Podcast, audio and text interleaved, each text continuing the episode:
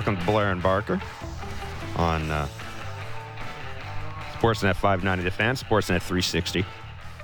Wherever you get your favorite podcast. Blue Jays baseball this afternoon on the TV side and streaming. The uh, Jays are in Bradenton to take on the Pirates for what seems like the 5,000th time this spring. Uh, the Jays lineup is Whit Merrifield, Bo Bichette, Dalton Varsho, Santiago Espinal, Cavan Biggio at first, Kevin Kiermaier in center, Addison Barger's a DH, Nathan Lukes is in right field. Everyday Rob Brantly, as he's now affectionately known, is behind the plate, and Yusei Kikuchi is on the mound for the Blue Jays. Ricky Tiedemann and Zach Pop in the trip. Kevin Barker, I hear the sound of bat and ball in the background, which makes Yeah, me absolutely. which which makes me think that you're not only getting some sun, you're actually seeing some honest to god uh, baseball being played, or at least worked on. Yeah, absolutely. Well, I'm trying to hide from the wind, and I got to be honest with you. I thought I was going to be in a, an enclosed area, and I didn't put any sunscreen on, and it is Shut up. smoking hot. So I'm standing out here because I am a man of the people, and I don't want this to Yeah, be a windy show. Yeah. So I am trying to hide myself here out of the wind. So if it is, does get windy, I do apologize. I'm doing my best, but I am watching Edwin Encarnacion flip balls to Danny Solano, to Matt Chapman. And Brandon Belt at first base. Brandon Belt looks good. Boy, you talking about smooth fielding first baseman. Whew. So he's moving Footwork around side now. to side, up and back's really good. Yeah, he's Oh, he moving really around. good. Well, again, I'm trying to, I'm trying to peek around the corner here so you, you don't get as much wind. But Danny Solano is just ripping baseballs to Matt Chapman. He's picking that like smooth Sunday, and flipping that stuff over to Brandon Belt. So it's kind of cool to watch. Yeah, it's this is what spring training's all about is when the big boys are not playing they go on the field there's not really anybody out here and you know you got coaches hitting rockets to dudes that know how to catch the baseball and then they're going to take some batting practice here i think at about 11 15 so maybe you'll get to hear a little bit about that. But yeah it's man, you talk you talk around the team here, it's a buzz and it's about winning, and that's kind of cool to hear. I, again, when I played here in 2006, it was nothing like this. Like, you know, it was more of survival mode, just try and get out of the spring training healthy enough to to start a season and compete a little bit. These dudes are they're thinking about winning World Series, and it's kind of fun to listen to and and talk to these guys about it. The uh, as, as we mentioned, Ricky Tiedemann will make his uh, will will be pitching in Bradenton along with Yusei along with Yusei Kikuchi. Uh, Yusei Kikuchi so far has pitched four innings this spring, seven strikeouts, one walk. Um, you know, clearly, uh, Kevin, we've talked about this. Yusei Kikuchi's Yusei Kikuchi needs to come through out of that fifth spot to make make things a little easier uh, a, a little easier for the Blue Jays. Now I know it's only early days down there, but but you know something we've talked about his velo. What are people saying about his velo in particular? Is is, is you know one of the things Kevin when a guy makes changes and when I hear him talking about dropping arm angles, et cetera, et cetera, I almost get the point that they're focusing more on movement and location than they are velo. And I'm wondering if maybe. I asked someone the other day, look, should we just stop talking about velo with this guy? Is it going to be about other other stuff? And I get the impression that that's almost the case with him. So I'm going to ask you, what what would you need to see today from Yusei Kikuchi, velocity wise, that would make you think, okay, this is you know we're on we're on we're on the right track here. Yeah, I think it's a lot of strike one. It's confidence. Uh, it's uh, eliminating guys in three pitches. Like I, you know, the the more he goes deeper and counts, the worse off he is. Uh, I think that's where the velocity shows up. I'm I'm seem to be the only guy that cares about his velocity, right? I I'm the one that yells and screams about, you know, where- where's the 98, 99 at? I've I've asked, I don't know, three or four different coaches about the velocity, and they look at me like I I have three heads. Like I, you know, it just seems like it's. Uh, we talked about this, Jeff, when the before the season has started here, before you know we're getting hot and heavy. in our show is where's the 170 innings coming from, right? If you want to be an elite staff and you want to be one of those elite teams, you're pushing that 900 innings from your starting rotation, and that 170 innings for me is a big deal. And it's going to be him. Hopefully, Yusei Kikuchi. You know, he gives you 120 plus innings. I mean, I. I does it really matter what his ERA is? Right? It's it's. I think it's uh, uh, basically about that. Is it's uh, it's about giving you that 170 and. You know, I, I heard Ricky Tiedemann. I I have talked to a couple of people. It's just like I am, right? It's it's uh, the dude's that good. Put him on the put him on the opening day roster. Uh, It's not going to happen, But the buzz is around that dude is he's the total package. Like, uh, you know, I was talking about go down to, to the minor leagues and, and figure out if the fastball's not working, the command's not working mechanically, you can't figure something out. Struggle at the minor league level. Well, well, you know, we were waiting on the same thing with Manoah, and it just didn't happen. Maybe he's another one of these guys that mm-hmm. left-handed throws that hard. You know, he's only going to have so many bullets in that arm, and and I would think just the conversations that I've had you know that's going to be a hurried up process right it's going to be as soon as they have a reason i don't even want to say an excuse just a reason to get that dude to the big leagues and watch the talent take over. I think that's going to happen. And and you know I, I, know that was my homework is to go and, and find out why he's so good.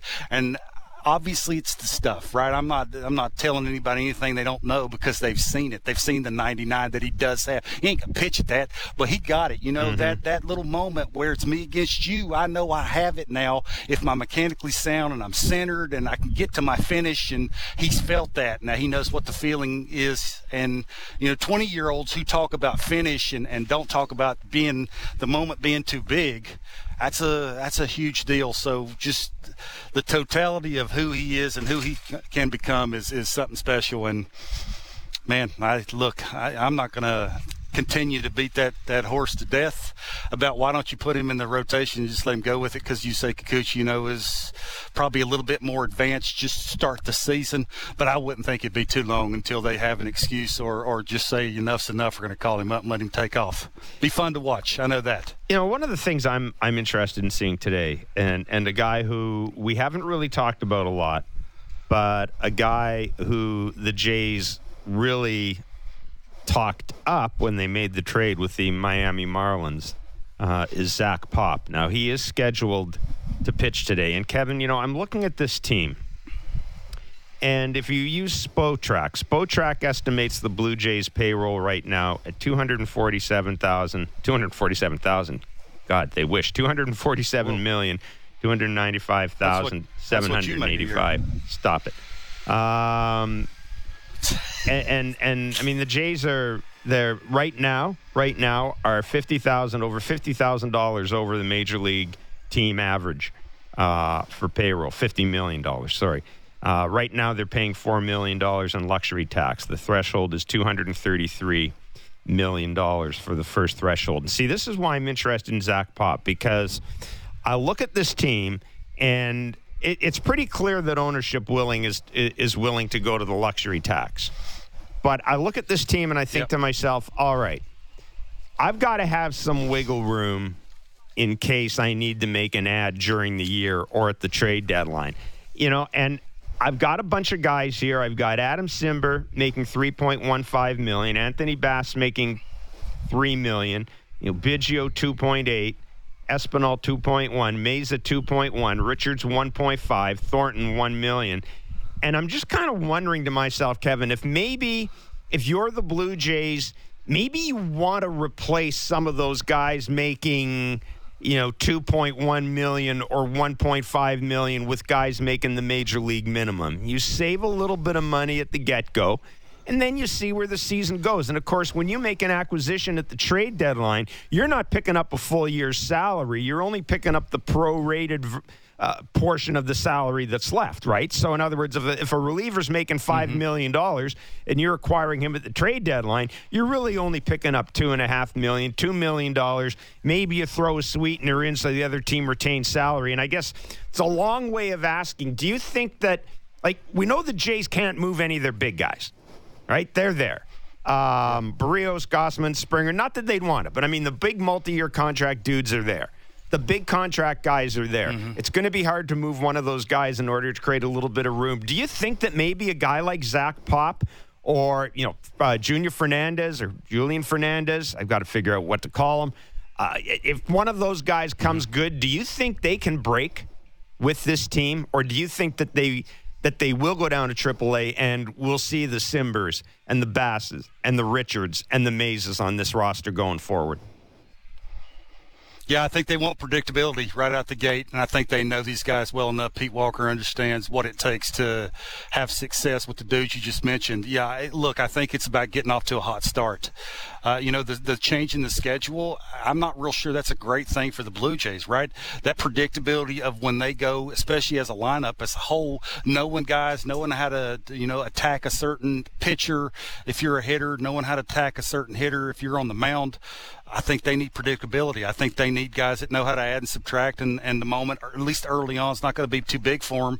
And I, look, this is one of those special times where it is about winning. It's you know, it's it. They're not like you just said about that payroll. They don't care. I, this doesn't seem like they care about that. Mm-hmm. Like it's the first time I that I can remember. I don't know about you, Jeff. That, that they just don't care. Like it's a, it's all about winning. And if we have to spend some more money and go over that yeah. thing, we're going to go over it. Like, no, it's it's remarkable. It I mean, we're going to go with the the best 26 dudes that we have. We're going to go north with them at least early on and until they tell us otherwise, that's who we're going to go with because it's predictable. And that's, for me, I think that's a key word here, at least early on, right? Is the Ricky Tiedemann thing, he's a special dude. Is there predictability there? I mean, you could get good, you could get bad, right? Mm-hmm. It's just, you don't really know how he's going to handle that. I think that at least early on is what they're shooting for because they want to get off to a hot start and they want to take off running and, yeah, it's uh, look, it's again, I think it's two things. It's about money, and I think now they have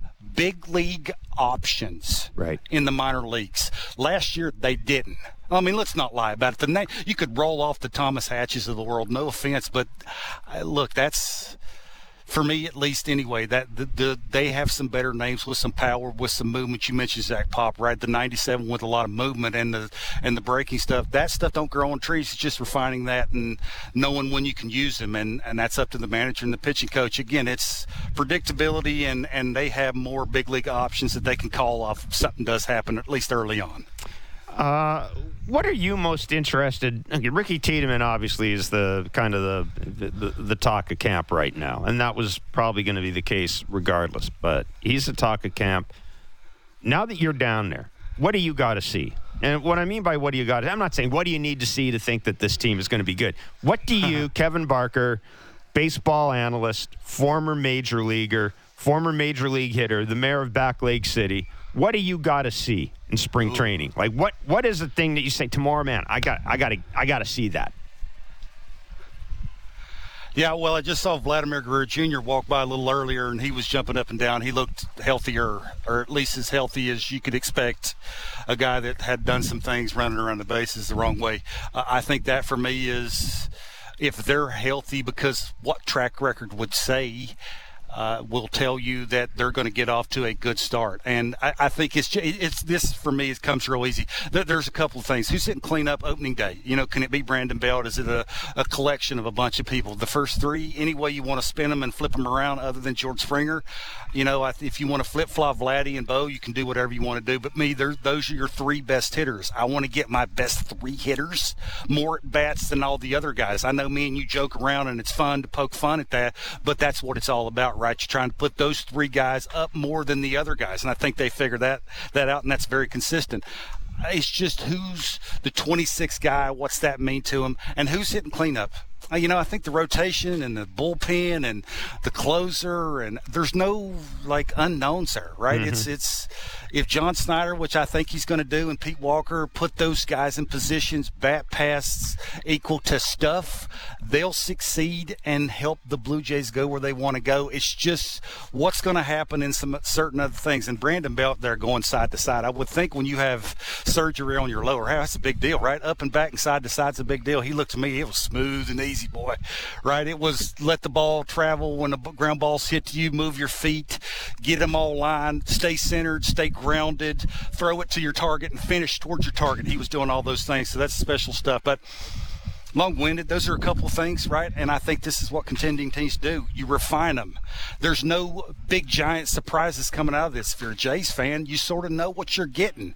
Now it's just who's hitting cleanup and you know who's that 26 guy, and you go and you try and make a serious run at it.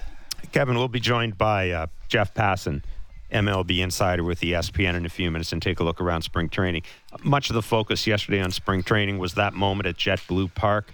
Uh, Justin Turner hit in the face uh, on a fastball by Matt Manning. It was in the bottom of the first inning. Uh, he was taken to the hospital for observation. Uh, he is stable. Um, the early indications are that he dodged a major head injury. At least that's what the the MRI uh, the MRI has shown. Uh, according to the Red Sox, he's receiving treatment for soft tissue injuries and is mo- being monitored for concussion. Uh, look, the, uh, Matt Manning made it pretty clear that the, the ball just got away from him. Um, I, but but I got to ask, you know, one of the things I, I often wonder about spring training is at what point, look, all all hitters have got instinctive reactions to things. And you can only see so much live BP, right? You can only b- before you get into a game, and you've got to react in real time to a game situation. Did did w- when you played, were you concerned early in the year, early in spring, about you know one whether or not you were going to be quick enough instinct instinctively when it comes to things like that? Two, you know sometimes sometimes you're facing a young guy who may not have the best command, right? And were, were you concerned about maybe not getting hit in the face by a pitch, but getting hit by a pitch early in spring from guys who were working on stuff? And because you may have been working on stuff and trying to get comfortable. Yeah, I was trying to make a team, so it's a little different. Again, it's two each his own. You know, I think I was a left-handed hitter. Most pitchers that I've faced, at least early on in spring training, are right-handed, and that would allow you to have a little bit better reaction mm. time. And you know, you see a ball up around your face, you have that little extra second because it's coming from the other side right. instead of a lefty where you're trying to let the ball travel. You want to see spin. You know, you want to try and shoot that thing up the middle the other way that's when you tend to be able to maybe get hit in places you don't want to be hit in. Sorry about the noise; they're working on the field here. That's all right. To, anyway, so it's uh, it's I just look. The, the question will be for him and everybody that ever gets hit in places they don't want to be hit in, and I'm assuming nobody wants to be hit in the face. Is can you keep the front side in? You know, the the, the swings have changed dramatically since I was a player but it's still you want to keep the shoulder in. You want a long bat path, and to keep that, everything has to be short to it, long through it. Right? It's it's how long can I keep the barrel in the hitting zone? And if you get hit in the face, what's the first thing you want to do? Is you want to get away from the baseball. You want to have a front side. You want to maybe scoot a little closer, and and he has a giant leg kick, mm-hmm. so there's going to be some growing pains when it comes to just being able to get it down, keep the front side in, drive down through the baseball, and actually take a, you know, a slider from a righty and hit that thing back where it's pitched. It's, I'm sure it'll be a little bit of a transition for him, but he's a big leaguer. He's been around forever. Uh, you know, I'm sure it's not the first time he's been hit, and probably the first time he's been hit in the face. But this this is this is what what it is, right? These dudes throw so hard, and they're trying to punch you out instead of making good pitches and pitch. There's a big difference. You know, that's again, that's how it's changed too. That it's all part of it, and and you know, it's. I'm sure it'd be fine. He's a really good player. Uh, he'll figure it out. He'll he'll be a good player for the Red Sox. And uh, not to change the subject, but I'm watching Kirky uh, stay inside the baseball and hit linear after linear to right field. I mean, I don't know if anybody cares about that. Oh, I think, yeah, as long as there's an Alejandro Kirk sighting, uh, we're we're all about that. We should mention, by the way, that Justin Turner has been released from hospital. He got 16 stitches uh, after being yeah. hit by the pitch, and uh, there was no. So it's going to be a little while before he gets back, probably. Yeah, there was no uh, there was no no structural damage. Well, it's that time of the show. We've got Mr. Barker for half an hour today. And uh, Jeff Passan will join us. Mr. Barker's got an assignment he's got to take care of. And one of the things we've been doing uh, while Barker, and we will be doing while Barker's down in Florida, is uh, I've decided to call it the, bark, uh, the back leg line, uh, the phone line just because nice. I well I think it's I think it's all right. And uh, we want you to call up at 416-413-3959, leave us a voice note uh, and and question for Kevin, comment for Kevin, and an assignment for Kevin because he is in Florida and we wanted to do something. We don't want him to just you know sit there and soak up the sun and put his speedo on and go out in the beach and. things Speaking like that. Of that. It's really hot right Shut up. where I'm staying. We want. It's going to be cold this week. There's a cold snap coming through there. I think it's going down to 60 on the weekend. So uh, uh, be prepared. Be prepared for that. It's not 20. Uh, as I said, the number is 416 413 3959. If you call that number, this is what you'll hear. Hey, this is Kevin Barker from the Fan 590's Blair and Barker Show. If you have any questions, comments, or complaints about Jeff, feel free to leave it after the beep. Thanks for listening, and don't forget to get it down and get it singing. Yeah, I heard that little that little chuckle, that little chuckle coming through in the end. Mr. Boffo, I heard it again. Mr. Boffo, what do we have? What do we have for Mr. Barker here? Oh, hi. I was watching your program, Cyril McIntyre from Ottawa. Quick question. Is there any concern left with having Bichette remain at shortstop from a defensive point of view? No, no question, obviously, with the bat, but I have some concerns defensively there. What do you think? Thanks. Bye. Uh, that question is going to keep coming up, isn't it, Kevin? I mean, it, it just is. Look, the, the, numbers, the defensive numbers weren't. Well, I'll let you answer it. I mean, I think we're both on the same page here with Bo Bichette defensively. Go ahead. Uh, yeah, I mean, the only way that Bo's going to uh, have people not talk about that is to win a World Series with him playing shortstop for the Toronto Blue Jays. Like, that's sadly the only way this yep. is going to not be a topic of conversation. I, look, who do you want? Who would you rather have playing every single day at shortstop? Santiago Espinal, Otto Lopez. Like, you know, I think this is something that Jays fans just need to take a little tiny step back and go. He's a special guy, right? It's it's they're a better team with him at short. Is he a great shortstop? Probably not defensively. Do you have to have him in a lineup to win a World Series? Absolutely. So, hey, look, there's no perfect team. And we have had people on that say that's the most important part of the Blue Jays is how well he plays shortstop defensively. I'm not sure I'm that far into it, mm-hmm. but look, all all he can do is go out and work hard, make the routine play. He does that most of the time.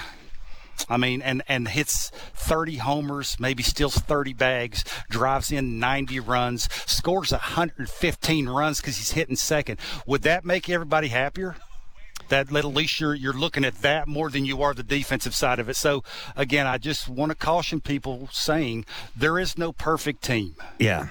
But if you ask me, if you ask me, I'd rather have Bo on my team than off my team. Yeah, and. Uh look, I, I, I mean, I just, I, I know this is going to come up, and I think you're right. It's going to come up until the Jays win a playoff series or win a World Series with them. It, it just is. Uh, Bo is going to make errors during the year. The defensive metrics, which aren't perfect, mind you, but the defensive metrics aren't kind to him. You know, all you have to do is Google. You know, not Google. Go to Fangraphs. Go to whatever one. Pick pick your your point of reference. Pick your source of reference, and uh, you'll find out that Bo ranks near the bottom if not at the bottom. Actually, he ranks mm-hmm. at the bottom among yeah. major league shortstops. We know that. And I, I guess my mm-hmm. point is he's not moving to second base. So let's that that's off the table. No. He's not moving to second base. You, you just not this year. Yeah, there, there's nothing to it's just it's pointless.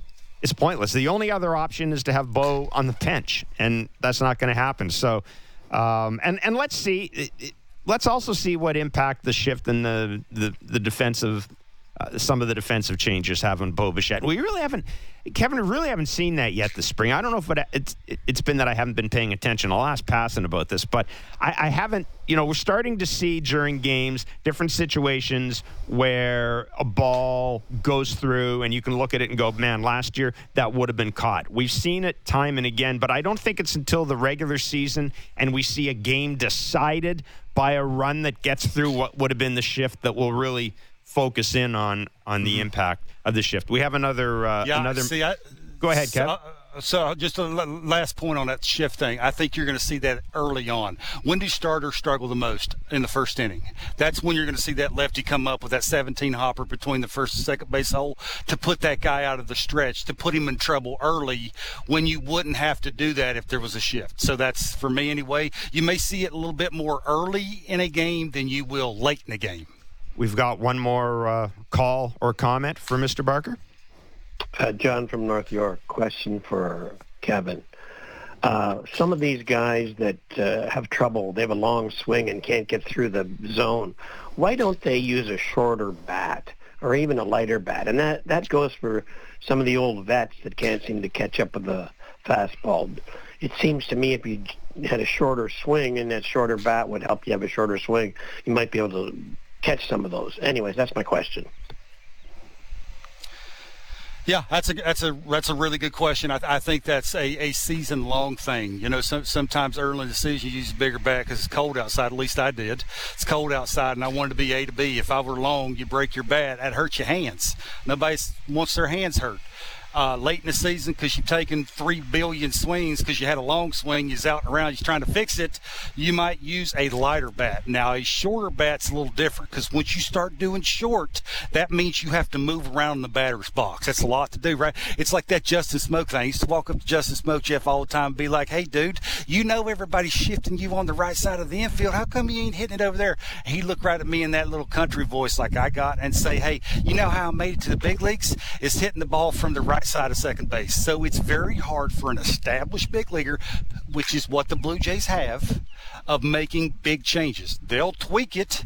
You know, a, a, thir- a 33 and a half instead of a 34 is not a big movement. It's that if you're going from a 33 to a 35, right? There's those are big changes. So I think they do it. They'll never tell you they do it because you let the cat out of the bag that tells you something's up, that giving an advantage to the other team and the pitcher. So they'll do it. I've heard they they do it. You know, Vladdy does it. He'll change bats. He's Baez bad too, I think, right? Mm-hmm. When he was mm-hmm. struggling, go up. I think he hit a homer in the right center. Just because you know it's that it's that superstition thing. Occasionally you need to mix it up. It's a different feel, and that's a good question. But I think those are sometimes very hard changes to make because they made it to the big leagues a certain way with a certain wand. Yeah, real hard for them to go to a different wand. Uh, Russell Martin, in particular, was a was a guy who would uh, who would use a shorter or a lighter bat, not a shorter bat, but a lighter bat during the summer. And I, I think you you I, I I'm willing to bet if you spoke to some catchers, you'd probably find that that they do it a little more than other players just because of the workload. Yeah. But you're right, Kevin. I I, I don't know how many guys would take a shorter length.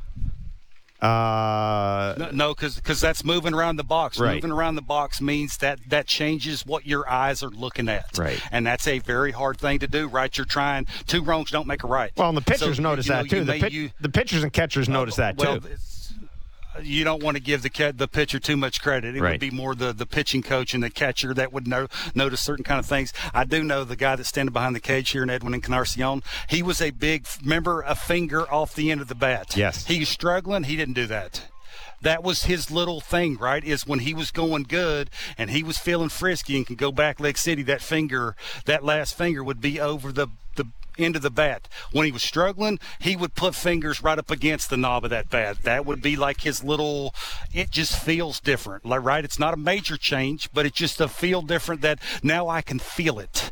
Now I'm not having to think about it. I can actually feel it and I can go to the plate and still look for my pitch and still do things mechanically that I'm trying to do. Mr. Barker, we are going to let you run. Go and say hi to Edwin for us. Uh, I know you're a former winter Absolutely. ball teammate. You made Edwin some money in winter ball, I understand, with some uh, with some home runs. Go and say hi to Edwin for us. Enjoy the uh, sun and the wind. Try not to get sunstroke. Hey. What? Yeah, it is really hot. Hey, I'm trying. Uh, you have 30 minutes. Don't screw our show up, okay? By yourself. Well, if we do, I, we will call you okay. right back. I'll, I'll, I'll see. If I'm I, not answering. I'll see if I can remember how to do this. Have a good day. See you, manana. The best. See you later, everybody. All right. That's Kevin Barker, who is on location in Florida at the Player Development Complex. The Jays uh, are in Bradenton today to play the Pirates. That game is at 107. It is streaming, as all games are. Uh, it is streaming on our website. It is also on TV uh, on uh, on Sportsnet as well. It'll be Yusei Kikuchi on the mound for the Jays. Ricky Tiedemann pitching. Zach Pop, Whit Merrifield, Bo Bichette, Dalton Varsho, Santiago Espinal, Craig Biggio, Kevin Kiermaier among the uh, major leaguers making the trip south to Bradenton. Jeff Passan is ESPN's MLB insider and he'll join us next from Florida. It's Blair and Barker on Sportsnet 590, The Fan, Sportsnet 360, and as always, wherever you get your favorite podcast. breaking down the top stories in hockey and Elliotte Friedman every day. The Jeff Marek Show. Subscribe and download the show on Apple, Spotify, or wherever you get your podcasts.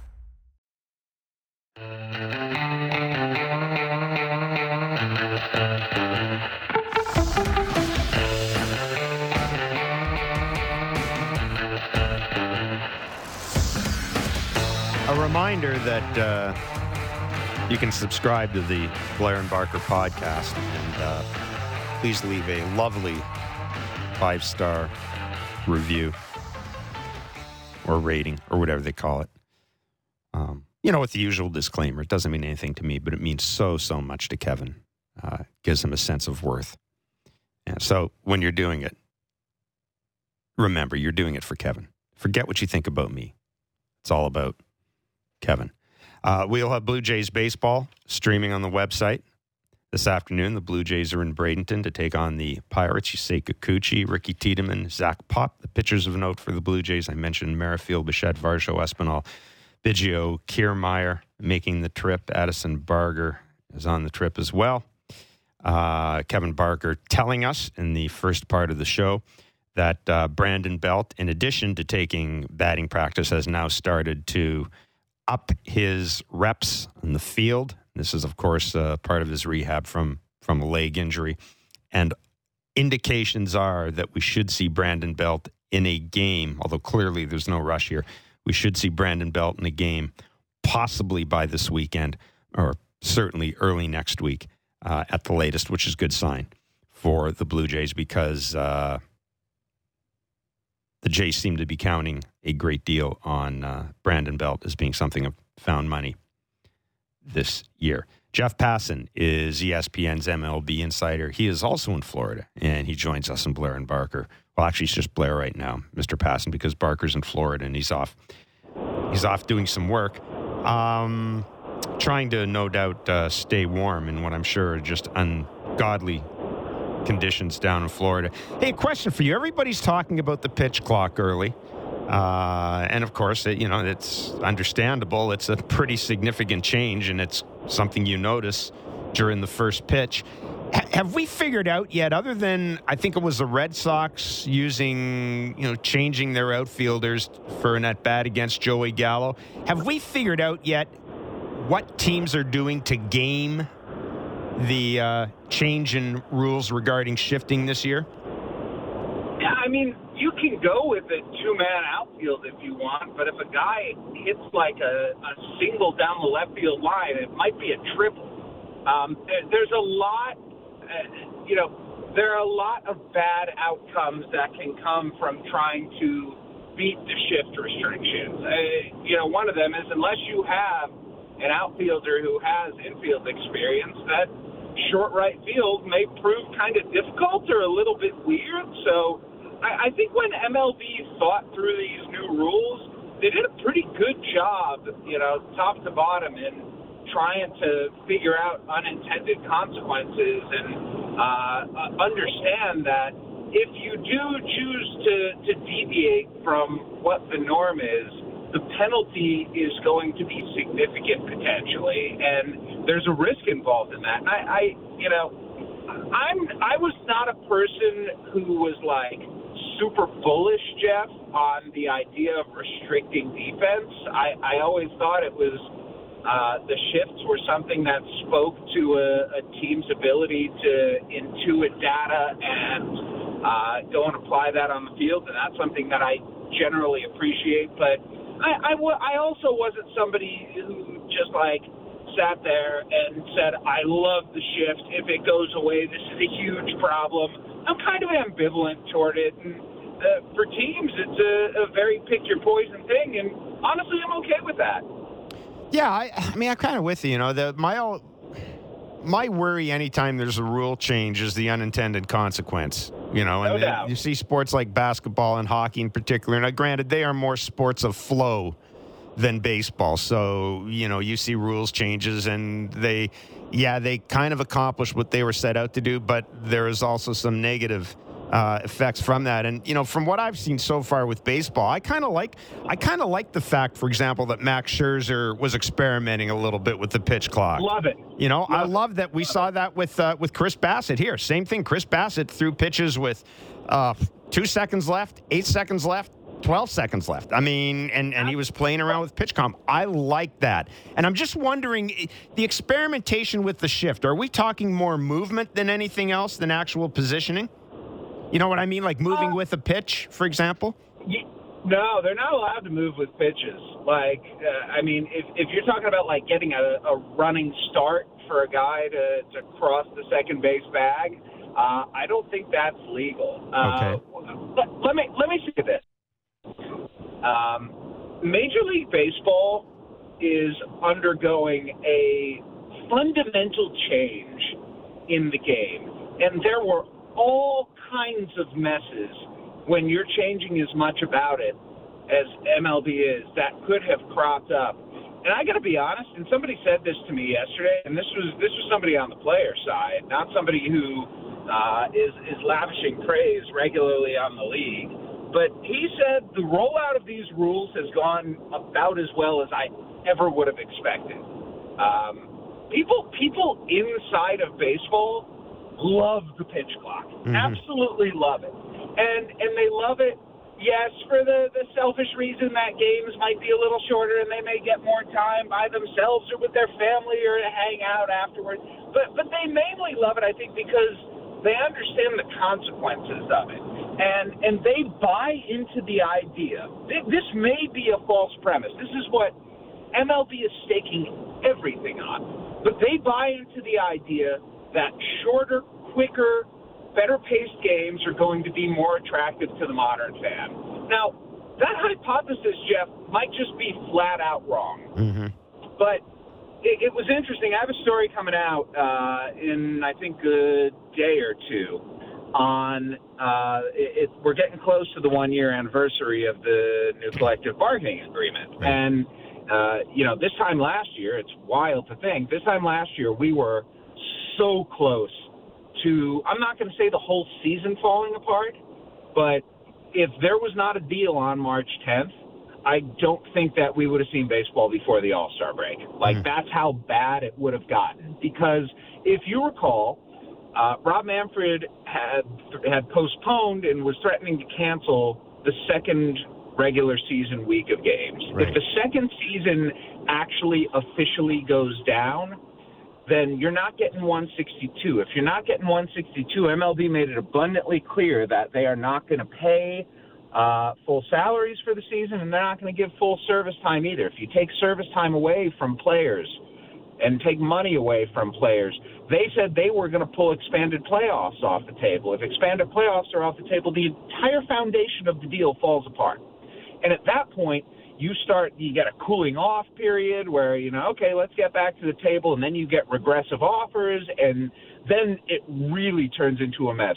Uh, we were close to baseball labor Armageddon.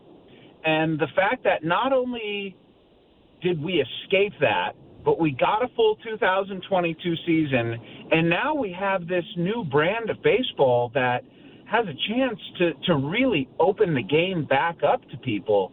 Um, I think baseball's on a good run right now, and maybe I'm too, you know, in the middle of it. Maybe I'm too in the weeds with it, and I, I just don't see the forest for the trees at this point. But uh, I'm trying to be as objective as I can here. I, I think objectively, this has been a good run and has a chance to be a really, really foundational, seminal season for baseball. Yeah, I uh, look, I I'm I was kind of a pitch clock skeptic just because the pace of game was not on my list of things that I despised about my life. The pace of the baseball game was not was not on it. But I have to admit, having watched a lot of games on TV and going out of my way this spring to see how different teams are handling it, I I mean I'm all I'm all in.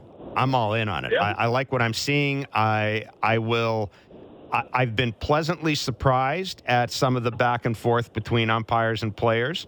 Uh, now it is Yeah. spring. Nobody I understand. Nobody's getting paid yet, but there's been a lot of maturity showing, and you know, and, and I'm wondering, yeah, I'm wondering maybe if part of the equation here too, you know, there, there's been a pretty significant turnover in in the ranks of umpires, and I'm wondering if Yes. maybe that hasn't, you know, you, you you've got a little, you got you, you got a few a few less um, grudges out there than you've had in the past, I Yeah, guess. I think I think nine veteran umpires retired this year, Right. which means that nine umpires uh, from the minor leagues who understand what pitch clock baseball is like came up. yeah, yeah, and I I, I Like, think uh, you know that That's that's just I, I you know, and I think that's important because the um, this this may sound like exaggeration, it may be, but I think the the most important person when it comes to the pitch clock is not the pitcher or the hitter, it's the umpire. Because he is going to be the one enforcing. He's going to be the one who has discretion to stop the clock in scenarios where things go a little awry. And I, I think baseball and, and big league players especially are still sort of getting adjusted to this. Mm. You know, when a when a ball gets hit to to the down the right field line and just goes foul, um, you know, the catcher needs to understand, hey, I got to hold the ball for a couple of seconds and let my guy get back into position. Um, and the umpire needs to understand uh, that the catcher should be allowed to do that. And, uh, you know, he, he shouldn't be standing there saying to the catcher, throw the ball back. Uh, you know, if you don't throw it back, then uh, I'm going to call you for a violation. Uh, is everyone needs feel. Like feel is a big baseball term, and feel is understanding the world around you, where you fit in it, and what you're supposed to be doing in any particular moment. And umpires, if they don't have feel on this thing, it's going to get ugly. And so I think that there's a huge, huge opportunity for umpires to really illustrate that they are indeed the managers of the game. And in a world where, you know, the, the automatic strike zone may be coming or, or may be present as soon as 2024, um, that there's still a really big place for umpires in this game, even though that role is evolving. Now I know you spent some time out at uh, out at Blue Jays camp uh, a few days ago. Uh, what, to your mind, separates the Blue Jays and the Yankees right now? Are are they the top two teams in the American League East? And what, in your mind, separates them? I think they're probably the top two teams, though I'm not going to discount the Rays at all. I just think that they, the, the Rays, more than anybody in baseball, know who they are and what they do well. And until other teams uh, can create that culture, the Rays, I think, are going to be in the mix every year. I, when I look at the Blue Jays, honestly, I don't look at Vlad Guerrero and I don't look at Bo Bichette um, and I, I don't look at George Springer. I feel like those guys uh, now are consistent enough where we can expect a particular level of production from them. To me, the separator between the Blue Jays and the Yankees is going to be some of those not marginal guys, but some of those secondary guys and and who they are. Who is Jose Berrios going to be? Who is Yusei Kikuchi going to be? Who is Tim Mayza? I, I think he's the only lefty in the Mhm. pen right now. Who is Tim Mayza going to be? Um, what are we going to get from Matt Chapman in his walk here? Um, you know, is Brandon Belt going to end up taking the lion's share of DH at bats, or is it going to fall to whoever's not playing second between uh, or among Espinal and, and Merrifield and Biggio? Like, can one of those guys step up down toward the bottom third of the lineup and be a real contributor? Um, there, there are a lot of questions, but I don't think they're bad questions because any of those guys I mentioned, I can see having a 90th percentile season and and being the difference in the separator between the Blue Jays and the Yankees. Uh, you mentioned Matt Chapman, and he is, as you also mentioned, eligible for free agency at the end of the year. A, a lot of left side infielders are signed and are not going to be not going to be free agents. What do you think an extension for Matt Chapman would look like? If the Jays were to, to, to or if he was to entertain, I should say, because I think it's more him than, than, than them. If he was to entertain an extension from them, what do you think he'd be looking for?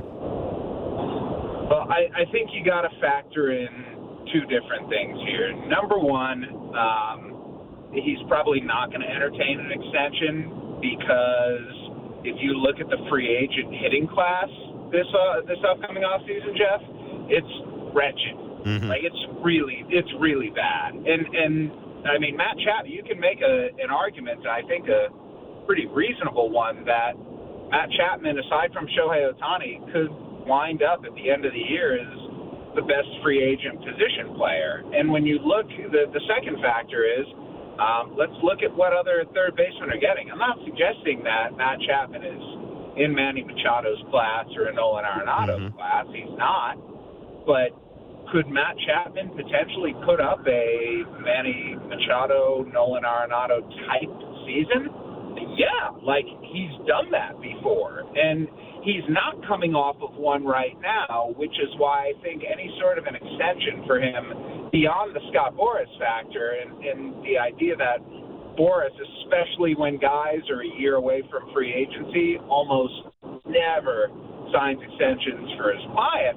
Um, Matt Chapman, if he has one of those types of years, might be looking at $200 million because the paucity of players out there, plus the fact that uh, he's still an excellent fielder at a, a position where you need it, like the the the tools are all there for a mega contract, but the performance and production right now has not warranted one. So I, I think besides if they even discuss this would simply be too far apart in where they are. The Jays not wanting to, to guess or project, but to go on numbers, and Chapman saying, you know, I'm I'm in line for a phenomenal season, and uh, what I stand to make, you're not even close to. Yeah, right now. Well, Matt Chapman's making twelve and a half million dollars this year ahead of free agency. So I, I'm kind of with you. Um, you know, Barker asked me, "Are you suggesting he'd sign a contract that would begin with two? I said yes, and he kind of rolled his eyes. But I mean, it's all about scarcity, right? It's all about scarcity, and and um, you know, there's going to be money. One thing we know is there's there will be there will be spare money this offseason chasing chasing Matt Chapman. There will be. No doubt.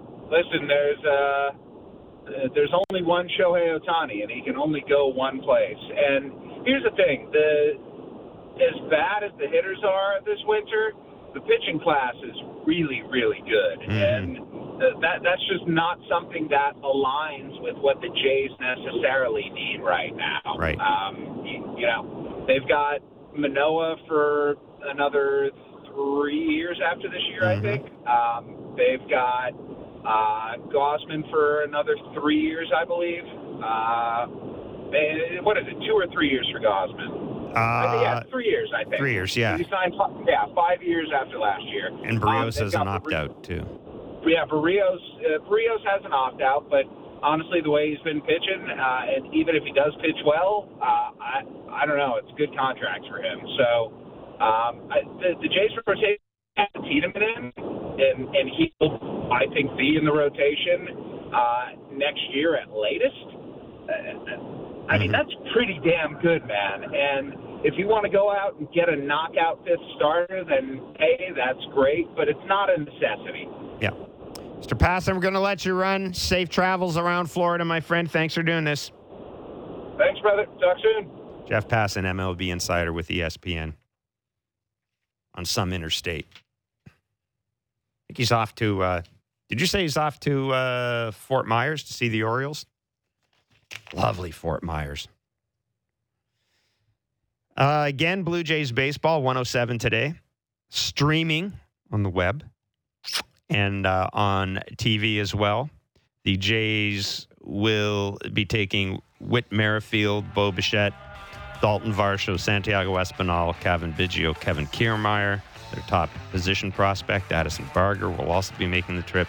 Yusei Kikuchi, Ricky Tiedemann, and Zach Pop. So you get a chance to see for yourself Yusei Kikuchi and also to see for yourself what all the buzz is about with Ricky Tiedemann. That is it for us at Blair and Barker. Thanks for joining us. Have yourself a great day.